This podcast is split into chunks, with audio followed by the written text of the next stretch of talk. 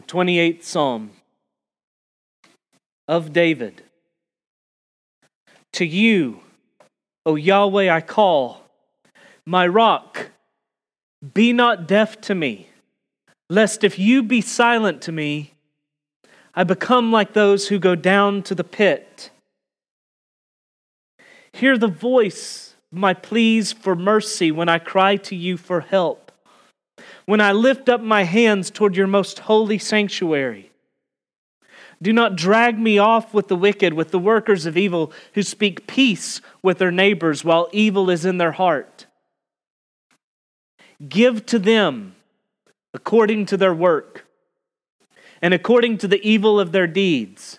Give to them according to the work of their hands. Render them their due reward. Because they do not regard the works of Yahweh or the work of his hands, he will tear them down and build them up no more. Blessed be Yahweh, for he has heard the voice of my pleas for mercy. Yahweh is my strength and my shield. In him my heart trusts, and I am helped.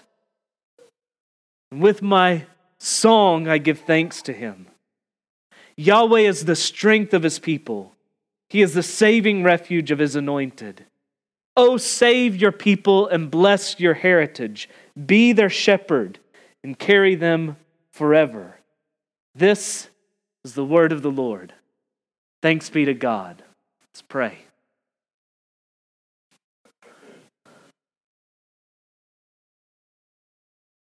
Father, what an awesome work you've done that we sinners may come before a holy God in prayer and be heard. And have mercy on us for the great sin that so often is exactly our prayers for how self centered, how unbelieving they are. We, we admit freely, as Bunyan said, I believe that the best prayer we ever prayed had enough sin in it to damn the world.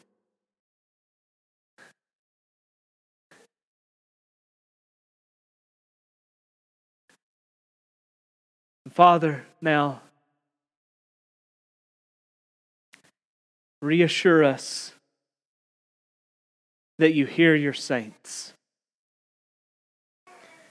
And may we pray the better for it by grace. In Christ's name, amen.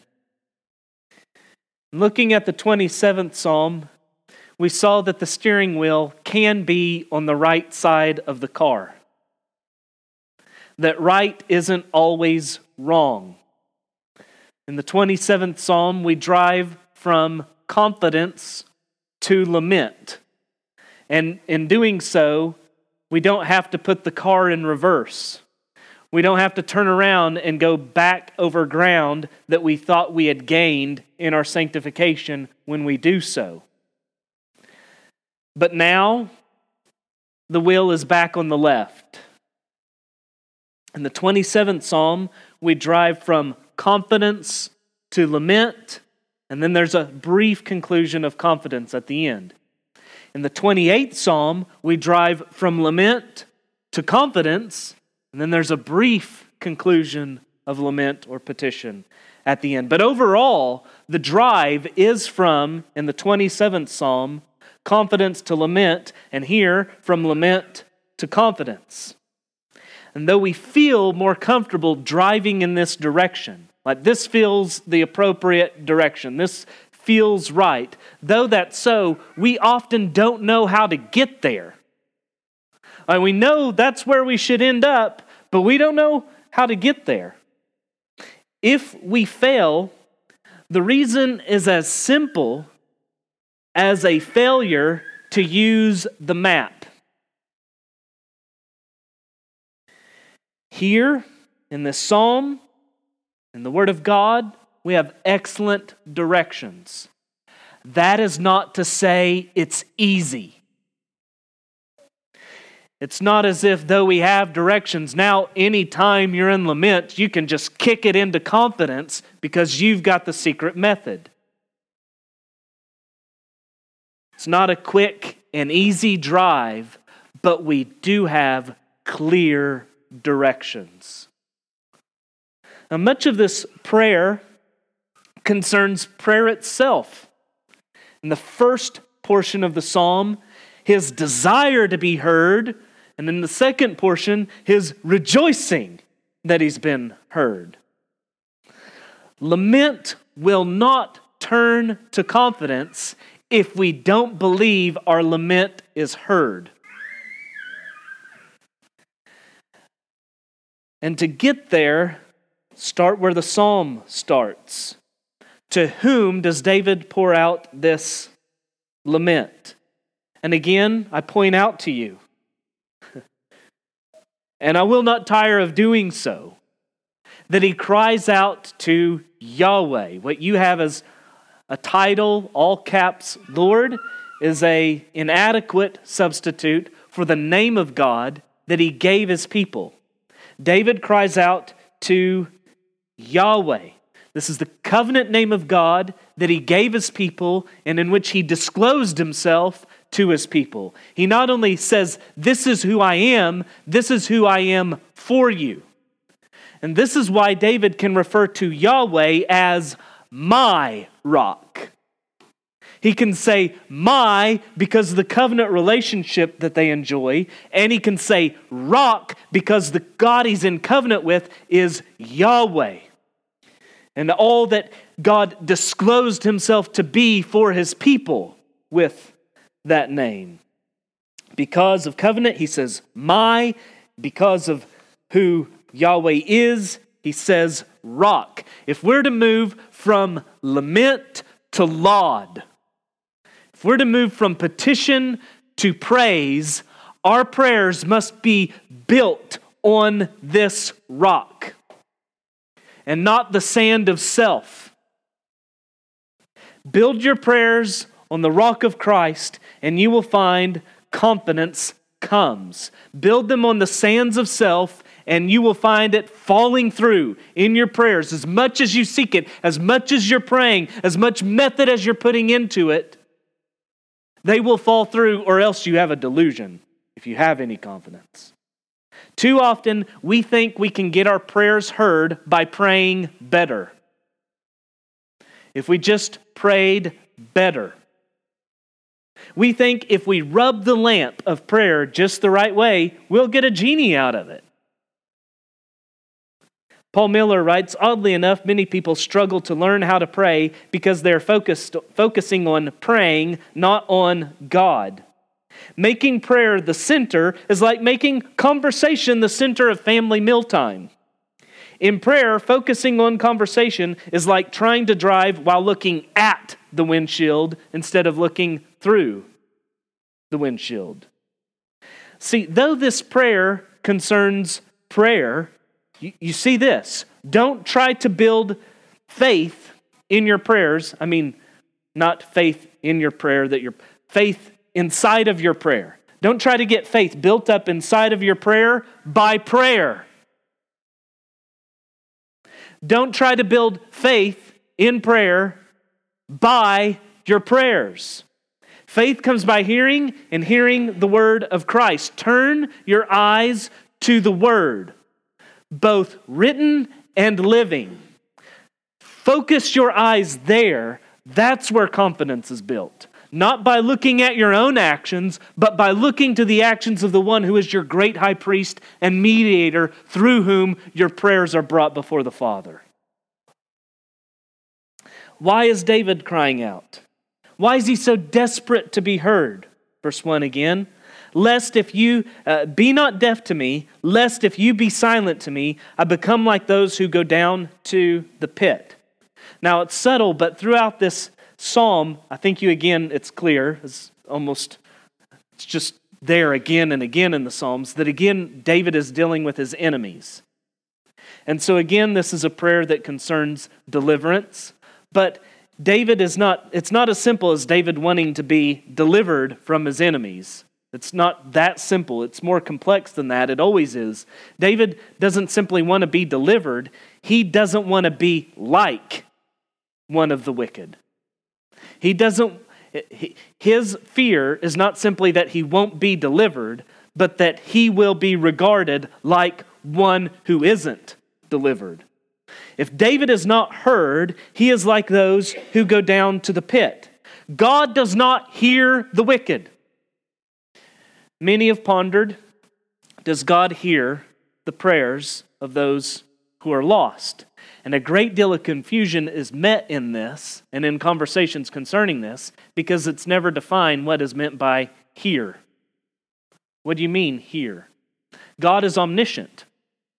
And in this sense, he hears the prayers of the wicked just like he hears everything. He hears the prayers of the lost person that are addressed to the Christian God just as much as he hears the prayers of the lost person whose prayers are addressed to some pagan idol. He hears everything. And we can even go further than this. There's no indication that Hagar was regenerate. And yet we're told that God heard her. Not only he heard her, but he answered her. And still, even so, what the saints enjoy in God hearing their prayers is so far above this that, in comparison to what the wicked have privy to, if they ever do, such as Hagar does, it is absolutely correct to say that God doesn't hear them and he hears his people. Whenever Israel had rejected God by her sins and idolatry, God tells her through the prophet Isaiah Behold, God's hand is not shortened that it cannot save, or his ear dull that it cannot hear. But your iniquities have made a separation between you and your God, and your sins have hidden his face from you so that he does not hear. He hears but he doesn't hear. And do you notice the parallelism that was in the first part of Isaiah's prophecy? His hand isn't shortened so that it can save, nor his ear dull that it cannot hear. For God to hear means that he saves. For God to hear means that he, as he comes to the conclusion, means that his face isn't hidden this goes back to what does blessedness mean? It means the favor and grace of God, the face of God beaming down upon you. It means Him hearing you, it means Him forgiving your sins. If God hears, this is the way you see it in this psalm, He speaks. Did you catch that? Be not deaf, lest if you be silent. If God doesn't hear, he doesn't speak. If he does hear, he speaks.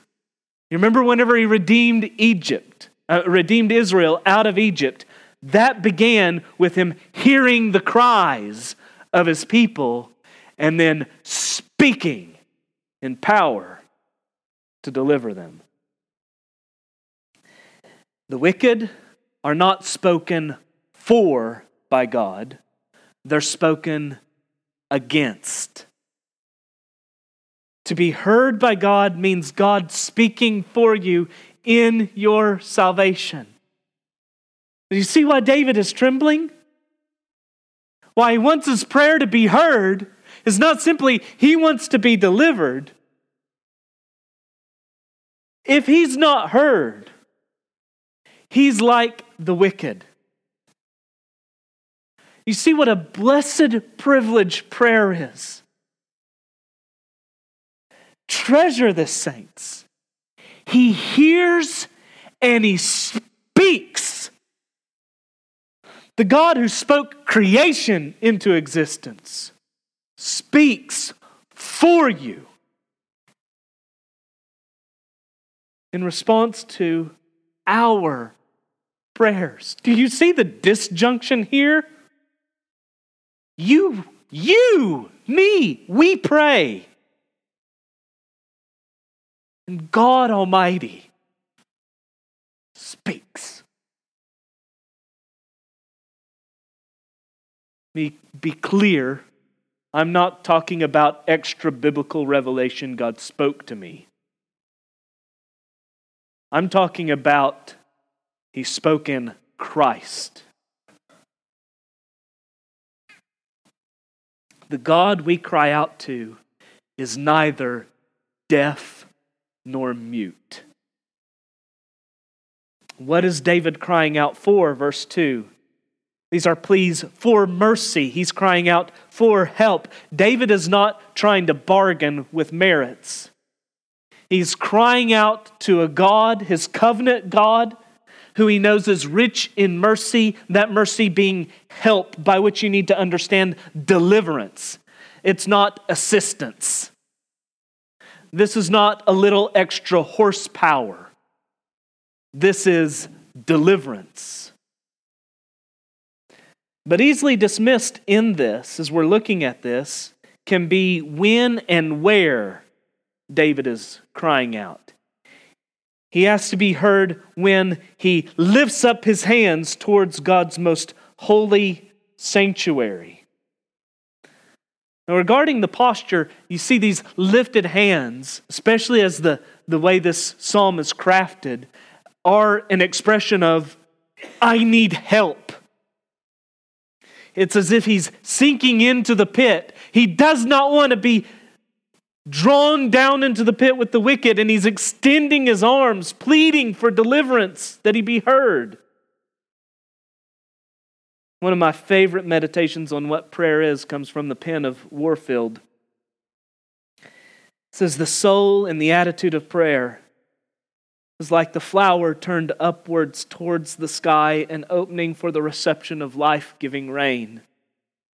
What is prayer? He says, but in adoring appearing before God with a confession of our need and helplessness and a petition for his strength and blessing. What is prayer but a recognition of our dependence and a proclamation that all we dependent creatures need is found abundantly and to spare in God? Who gives to all men liberally and upbraids not? What is prayer but the very adjustment of the heart for the influx of grace?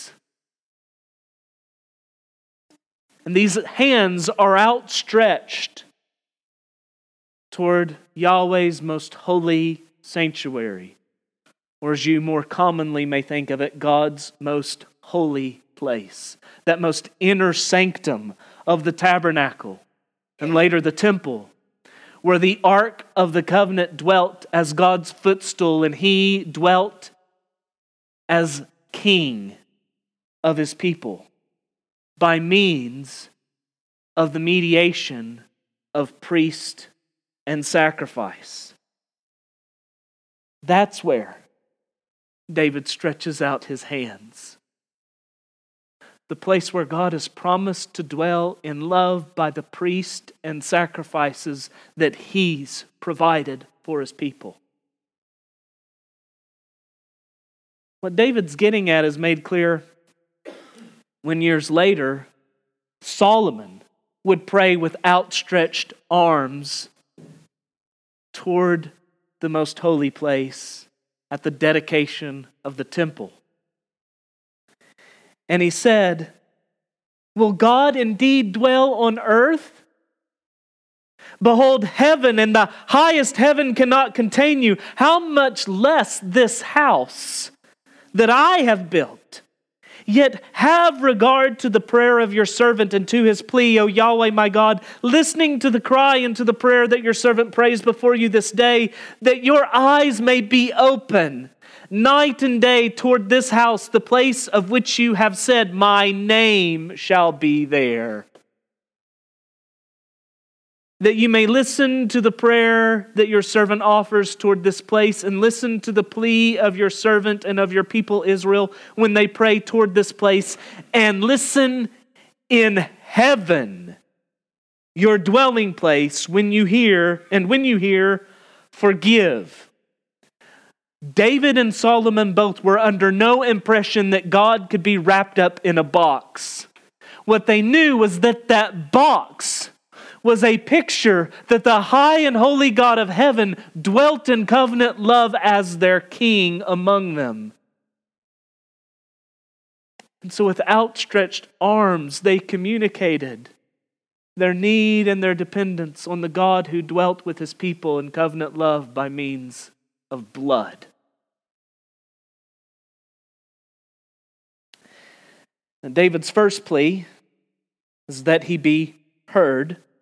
The second plea comes in verse 3, and you see the parallelism that he not be dragged off with the wicked. To not be heard is to be treated as the wicked. Now he just simply asks, Don't let me be dragged off with the wicked. Spurgeon says, They shall be dragged off to hell like logs drawn to a fire. David fears lest he should be bound up in their bundle, drawn to their doom, and the fear is an appropriate one for every godly man. Did you notice? It's obvious. David isn't simply terrified of their destination, he is repulsed by the way they get there. Do not drag me off with the wicked with the workers of evil who speak peace with their neighbors while evil is in their hearts. David doesn't just hate where they're going, he hates how they're going there. The saints hate not only sin's wages, they hate the work of sin as well. The chief place they hate it is in themselves. But nonetheless, they hate sin. If you don't walk with the wicked, then you certainly don't want to end up where they're going. Like if you hate the walk, blessed is the man who walks not in the way of sinners. If you hate that walk, you hate where it's going. Too often, it's just the end that's despised, not the road. Speaking of the world as Babylon, Revelation warns, Come out of her, my people, lest if you part, take part in her sins, lest you share in her plagues. Come out of her, lest you take part in her sins, lest you take part in her plagues. You don't want any doings with either one the sins or the plagues which come upon them. Matthew Henry comments Those that are careful not to partake with sinners in their sins have reason to hope that they shall not partake with them in their plagues. What I want you to see is that David's cry here is not simply because he doesn't want to go to hell. He hates the way of the wicked. And hating that, he doesn't want to end where it's going. He wants to be near his God. But David is not repulsed, you see, by the doctrine of hell altogether. Verse 4 Give them according to their work and according to the evil of their deeds. In other words, drag them off. Let them go down to the pit. This isn't about personal vengeance, it is about divine justice. He appeals to the one who is judge righteous and holy, to be himself in judgment, righteous and holy. He's not asking for inequity. He's asking God to give them according to their deeds. Jesus said, The Son of Man is going to come with his angels in the glory of his Father, and then he will repay each person according to what he has done. Whenever we cry, Come, Lord Jesus, that's included in the package. And we shouldn't want that in part. Come, Lord Jesus, in the glory of your grace and salvation and in the glory of your judgment, for they are wed and one and the same. Perhaps one of the most neglected parables of our Lord is that of the persistent widow in Luke 18. He told them a parable to the effect that they ought always to pray and not to lose heart. Whenever the parable is taught, that's about as far as the application goes. Keep praying, keep praying, keep praying. He said in a certain city there was a judge who neither feared God nor respected man. And there was a widow in the city who kept coming to him and saying, Give me justice against my adversary. For a while he refused. But afterward he said to himself, Though I neither fear God nor respect man, yet because this widow keeps bothering me, I will give her justice, so that she will not beat me down by her continual coming. And the Lord said, Hear what the unrighteous judge says. And will God not, and will not God give justice to his elect who cry to him day and night? Will he delay long over them? I tell you, he will give justice to them speedily. So, our selfish, perverted twist and take on this is keep praying, keep praying. Bother God like a little child asking for a sucker, and eventually he'll break down and give it to you. The emphasis is put on the persistence and not the content. Here, the point is not sheer method. The point is, you should be praying for this. And don't lose heart in doing so, despite everything that happens. The emphasis is first on the content and then being persistent in praying for that. Knowing that your Father will hear you as you cry out for that. And then in verse 5, we don't have a petition we have a declaration of truth. Because they do not regard the works of Yahweh or the work of his hands, he will tear them down and build them up no more. So the subject matter of verse 5 links it to the lament portion of this psalm. But as it's just this declaration of truth, you feel the confidence that's come about in this. It links it to the praise portion that's to follow. This verse serves as a transition. And now you begin to sense even more so the justness of David's plea for justice. He isn't simply crying out, They're unjustly attacking me. He's saying, They've sinned against you. They are truly wicked. They do not regard the works of Yahweh or the works of his hands. This disregard for the works of Yahweh is something Paul unfolds in Romans chapter 1. The wrath of God is revealed from heaven against all ungodliness and unrighteousness of men who by their unrighteousness suppress the truth. For what can be known about God is plain to them, because God has shown it to them. For his invisible attributes, namely his eternal power and divine nature, have been clearly perceived ever since the creation of the world and the things that have been made. So they are without excuse. For although they knew God, they did not honor him as God or give thanks to him, but they became futile in their thinking, and their foolish hearts were darkened. They do not have a regard for the works of Yahweh. But here, I believe David is going beyond that there is a specific work of Yahweh that they're guilty of disregarding. This disregard still centers on God, but it also involves David. It's disregarding the work that he spoke of in the second psalm.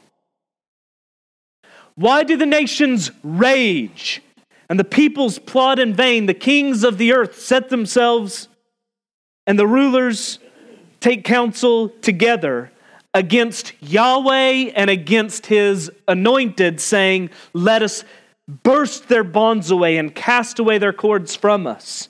He who sits in the heavens laughs, he holds them in derision. Then he will speak to them in his wrath and terrify them in his fury, saying, As for me, I have set my king on Zion, my holy hill. That's the work they're disregarding. I will tell of the decree. Yahweh said to me, You are my son. Today I have begotten you. Ask of me, and I will make the nations your heritage and the ends of the earth your possession. You shall break them with a rod of iron and dash them in pieces like a potter's vessel. Now, therefore, O kings, be wise. Be warned, O rulers of the earth. Serve Yahweh with fear and rejoice with trembling. Kiss the Son, lest he be angry and you perish in the way, for his wrath is quickly kindled. Blessed are all who take refuge in him. You see why David could make this transition to saying, because they do not regard the work of Yahweh or the work of his hands, he will tear them down and build them up no more. It's because God had spoken. This verse is the hinge this is where the turn happens from lament to laud. If we don't make the turn, something has gone wrong right here. We often fail to move from petition to praise because our conscience rightly testifies against us. We have no business doing so. We have no reason to go from petition to praise because our prayer is not centered on God and His Word and His plan as we see happening in this instance. Whenever our prayers and laments are an expression of, Your kingdom come, when that's your lament, laud can easily follow. But I'm afraid our prayers are so often not an expression of, Your kingdom come, but my comfort and fun. If we are lamenting, if we are crying out, it's not so much in longing for God's kingdom to come, but it's because our kingdom went. And when that's your lament, if laud follows, it's delusional. Faith comes by hearing, and hearing through the word of Christ. If our faith, if our prayers result in little faith, most likely, it's because there's little of God's word to them. They're built on sand.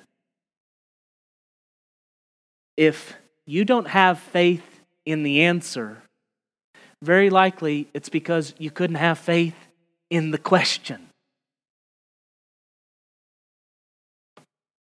Do you see the hypocrisy of the church then that has no qualms asking God to bless the most recent building program?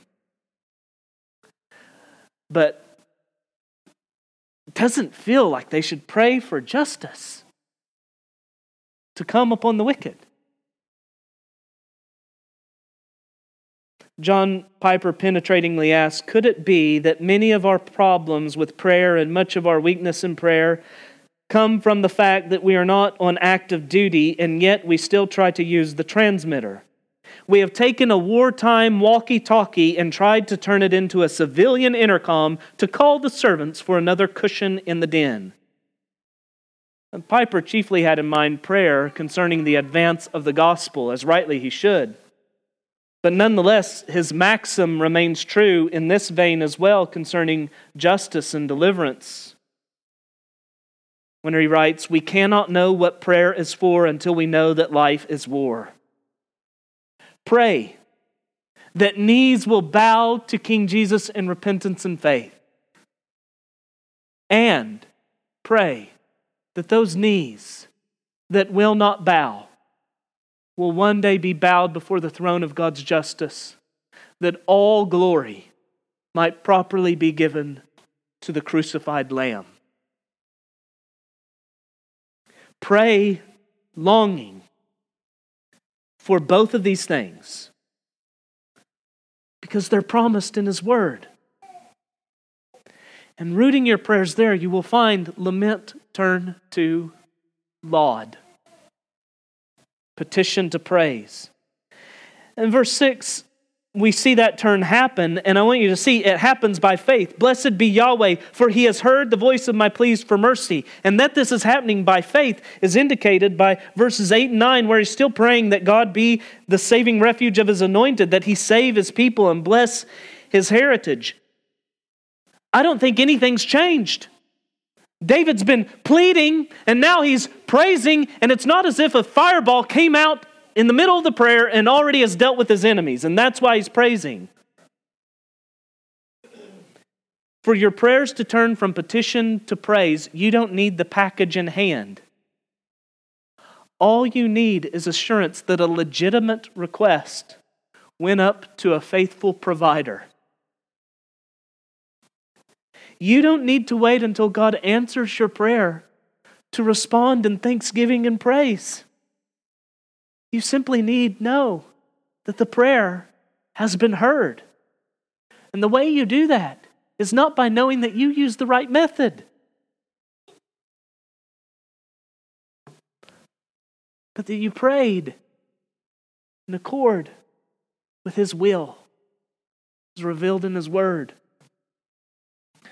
I don't think David's circumstances have changed a bit. And that's precisely why he lamented his enemies were attacking, and why he lauds the Lord. Because he is still his Lord. One truth is apparent with eyes, and the other truth with the eyes of faith, looking at the word and promises of God. And so he blesses Yahweh. To bless Yahweh is to praise him. For God to bless us means one thing. For us to bless God doesn't mean we're providing for some kind of deficiency or giving Him some kind of gift. It means to praise Him. Psalm 34 1 I will bless Yahweh at all times, His praise shall continually be in my mouth. David praises and thanks Yahweh because he's heard his prayers for mercy. Our prayers should be mixtures of both longings and thanksgivings for the very same things. We should long and express that longing, and then, even whenever it's not fulfilled yet, express thanksgiving and praise when those are things we are assured are ours by faith.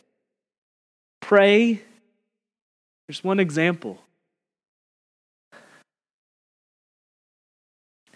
pray that many Thai people will come to know our Lord and rejoice, knowing that around the throne of heaven there will be a host from every tribe, every people, every nation. He will get his due glory.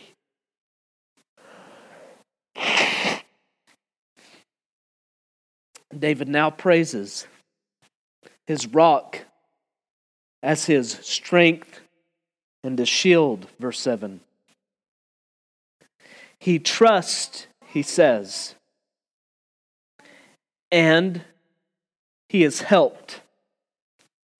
That is the substance of prayer. We trust. He helps. He delivers. Spurgeon said, God and the praying man take shares. First, here is your share. Call upon me in the day of trouble. Secondly, here is God's share. I will deliver thee. Again, you take a share, for you shall be delivered. And then again, it is the Lord's turn. Thou shalt glorify me. Here is a compact, a covenant that God enters into you with enters into with you who pray to him and whom he helps. He says, "You shall have the deliverance, but I must have the glory." Here's a delightful partnership. We obtain that which we so greatly need, and all that God getteth is the glory which is due unto his name. David expresses this thanks, this praise, this glory in song. When we pray well, we will sing well. Good laments are good fertilizer for praise. Holy lament is a rich compost for lament to bloom and to praise. As the first stanza of this psalm had that declaration of truth that served as a transition point from petition to praise in verse 5, we've got another declaration of truth in verse 8 that serves as a transition point from praise to petition. The difference is that the first declaration of truth concerned God's judgment of the wicked, and the second one concerns his salvation of his people and his anointed. Verse 8 Yahweh is the strength of his people, he is the saving refuge of his anointed. But also, there's another transition that's happening with verse 8. You notice we went from the singular to the plural. He is the strength of his people, and we have the single again, saving refuge of his anointed, then plural again, oh, save your people. This makes clear something you should have, we should be implicitly understanding all the way through, and that's that David is not praying as a private person. He's praying as God's king over God's people. One of the reasons why he doesn't want to be bound up in the wicked is because God's people are bound up with him. His salvation is their deliverance. These are the same things. Whenever Yahweh is the strength of his people, it means he's the saving refuge of his anointed. Because God's king was a warrior king that defeated the foes that attacked the people of God. If he goes down, they go down. If he's exalted, they're exalted. Concludes with this plea that Yahweh save and bless, be their shepherd, carry them forever. But you, can you sense that that final petition is energized by praise? There's a kind of lament that's in the first part of the petition, and that this end we can still say is a lament of sorts, but it's energized by praise and joy Once again, we see in the Psalms that if we're to sing them truly, we must sing them with the voice of another first. So, first we see David, God's king, praying and his people's fate bound up with him. But then we hear this prayer in the voice of David's greater son, God's king. Jesus prayed, and his prayers were both an expression of lament and confidence. John 12, we find Jesus crying out, Now is my soul troubled. And what shall I say? Father, save me from this hour. Lament. And then he says, But for this purpose I have come to this hour. What's he drawing on? God's word. He's putting his confidence therein. And after that follows this petition lament, confidence in God's revealed will, and then the petition afterward is Father, glorify your name. And we're told that then a voice came from heaven I have glorified it, and I will glorify it again. And though he bore God's wrath and judgment, once he said, It is finished, he suffered no more. He was not dragged off with the wicked to go down to the pit. He was dragged off to suffer for the wicked, but he was not dragged off to suffer with the wicked. His prayers have been heard. Hebrews 5 7 tells us, In the days of his flesh, Jesus offered up prayers and supplication with loud cries and tears to him who was able to save him from death, and he was heard because of his reverence. There is only one that ever prayed methodologically, perfectly, such that his prayers were heard, and that's Jesus. And now he stands, risen, seated at the right hand of the Father. And know this whenever he prayed for the Father to glorify him, he prayed for the salvation of the people that were united to him. John 17. Father, the hour has come. Glorify your Son, that the Son may glorify you, since you have given him authority over all flesh to give eternal life to all whom you have given him. King and people are bound together. His glorification is our salvation. When he was lifted up, so were we. When you were born again, you were born again with the resurrection life of Jesus Christ, the first fruits of the new creation. Whenever the God of peace crushes Satan under our feet, Romans 16, it will because we are in union with the one whose nail pierced foot destroyed the serpent's head.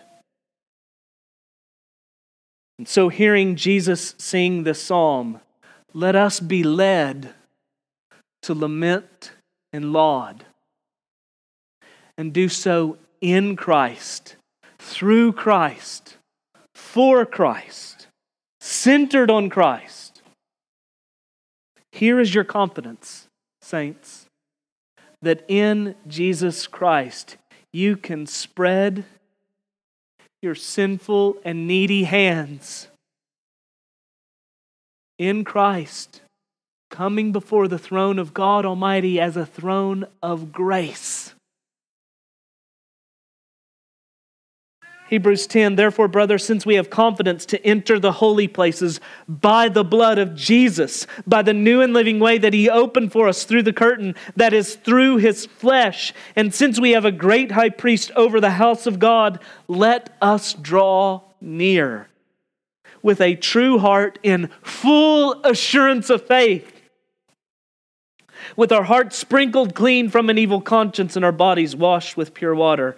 Christ is not only your king, he is your priest. He is the great high priest who offered himself as a sacrifice for your sins, and he intercedes for you. He prays better for you than you will ever pray for yourself, and his prayers are heard. Let him lead you in laud and lament, in petition and praise, confident that every promise of God finds its yes and amen in Him.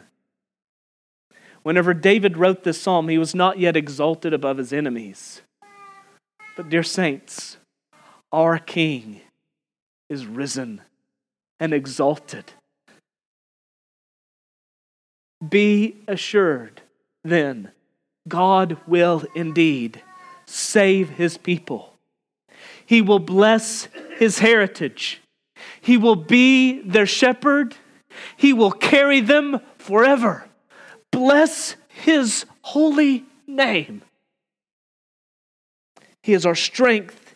He is our shield. We trust in him and we shall be helped. So let us exult and sing and praise and give him the glory due his name. Let's pray. Holy Father, thank you for Christ and for every promise that's true in him. Thank you that the gates of hell will not prevail against your church. That the name of Christ will be exalted above all that your king will not be thwarted. He is all our salvation, all our delight, all of our hope. Hear our cries. Praise be to you. They are heard in Christ. In His name, in His name, we pray, Father. Amen.